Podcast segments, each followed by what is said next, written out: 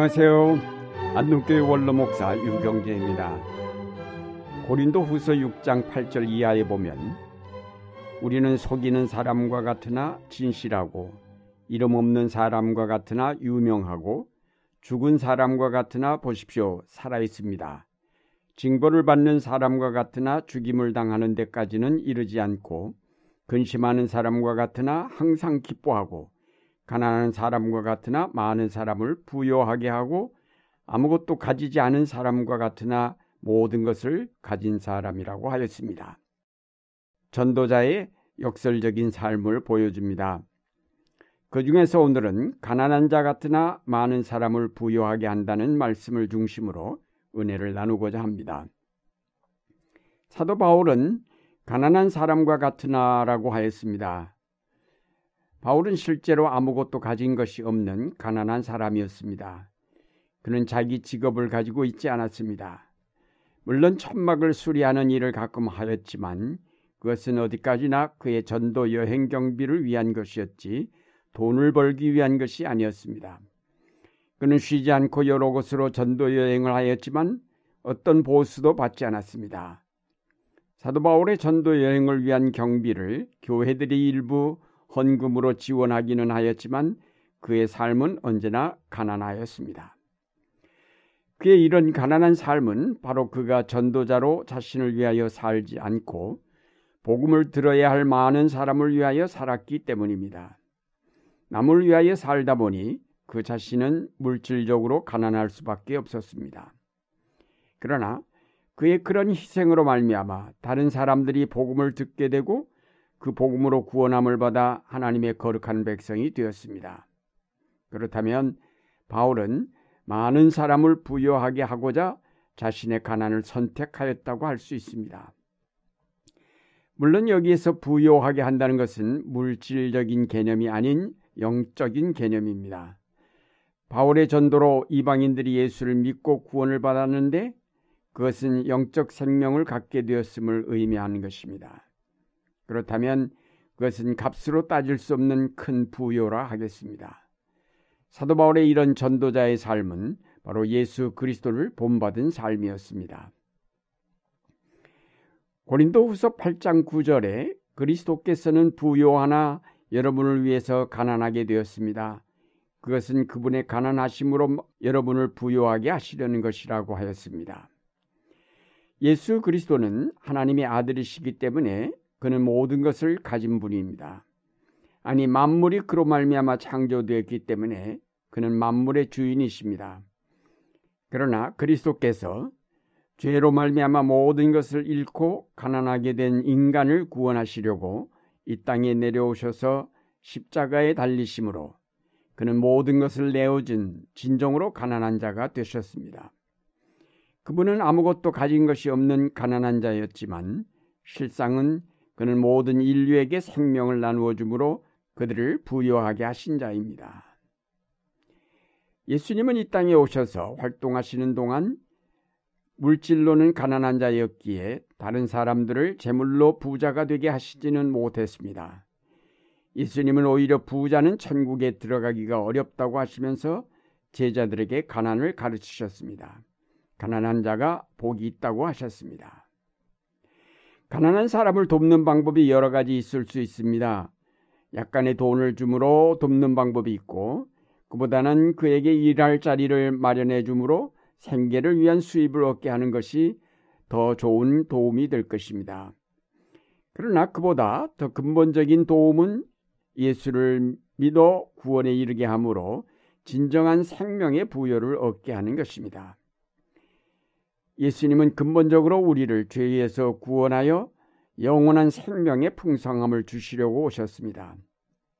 그러므로 우리가 예수를 믿는 목적은 복을 받아 부자가 되는 데 있는 것이 아니고 하늘의 기업을 받는 영원한 생명을 얻는 데 있으며 그 생명을 통하여 하나님께 영광을 돌리는 데 있습니다.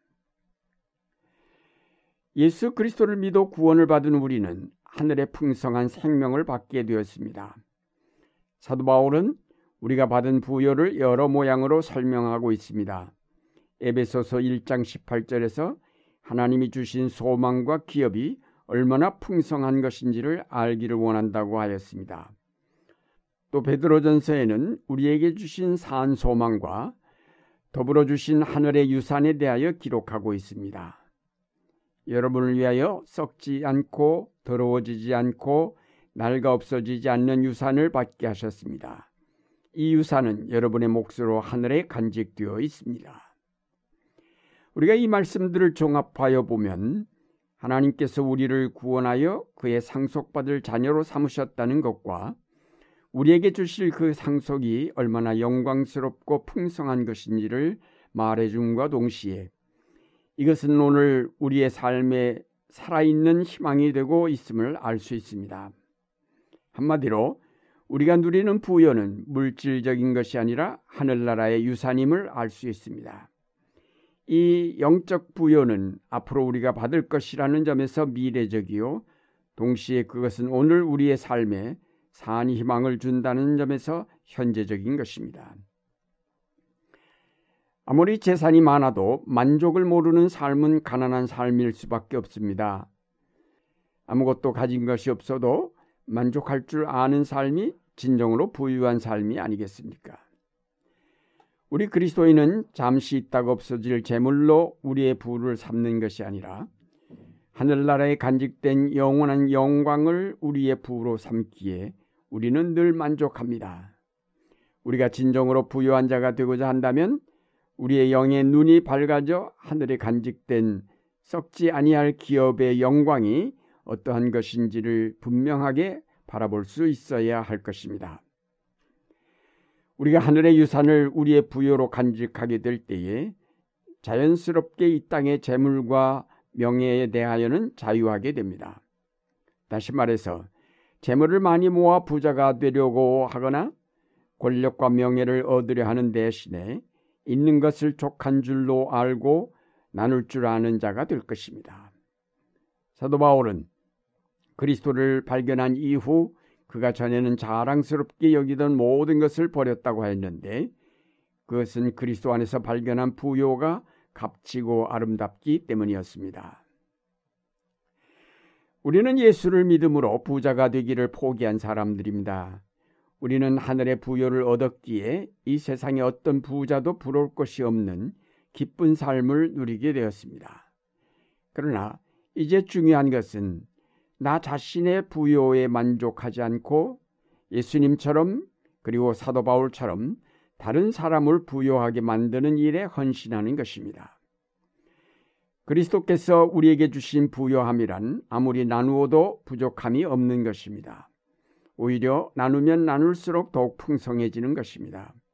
그러므로 우리는 부지런히 다른 사람들을 부유하게 만드는 전도자가 되어야 할 것입니다. 오늘날 우리가 살고 있는 사회에서 다른 사람에게 상처를 주고 괴로움을 안겨주는 일은 많지만 기쁨을 주며 만족함과 즐거움을 주는 일은 쉽지 않습니다. 그것은 모두가 자기 욕망을 위하여 나누려 하지 않기 때문입니다. 모두가 자기만을 위하여 살려 하기 때문입니다. 그러나 이런 사회 속에서 우리 그리스도인들은 다른 사람들을 부여하게 하는 사명을 받았습니다. 우리는 자신의 욕망을 따라 살기보다는 다른 사람을 부여케 하기 위하여 가난을 택하는 그리스도인들이 되었음을 항상 기억하면서 부지런히 그 사명을 위해 일해야 할 것입니다. 사랑하는 여러분, 예수님은 우리를 부여하게 하시려고 스스로 가난한 자가 되셨습니다. 이제 우리도 예수님의 본을 따라 욕심을 버리고 마음을 비움으로 많은 사람을 부여하게 하는 그리스도인이 되어야 하겠습니다.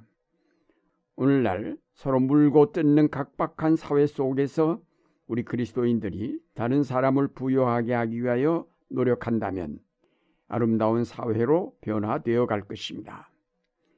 이제 그리스도의 복음으로 많은 사람을 부여하게 하는 여러분이 되시기를 바랍니다.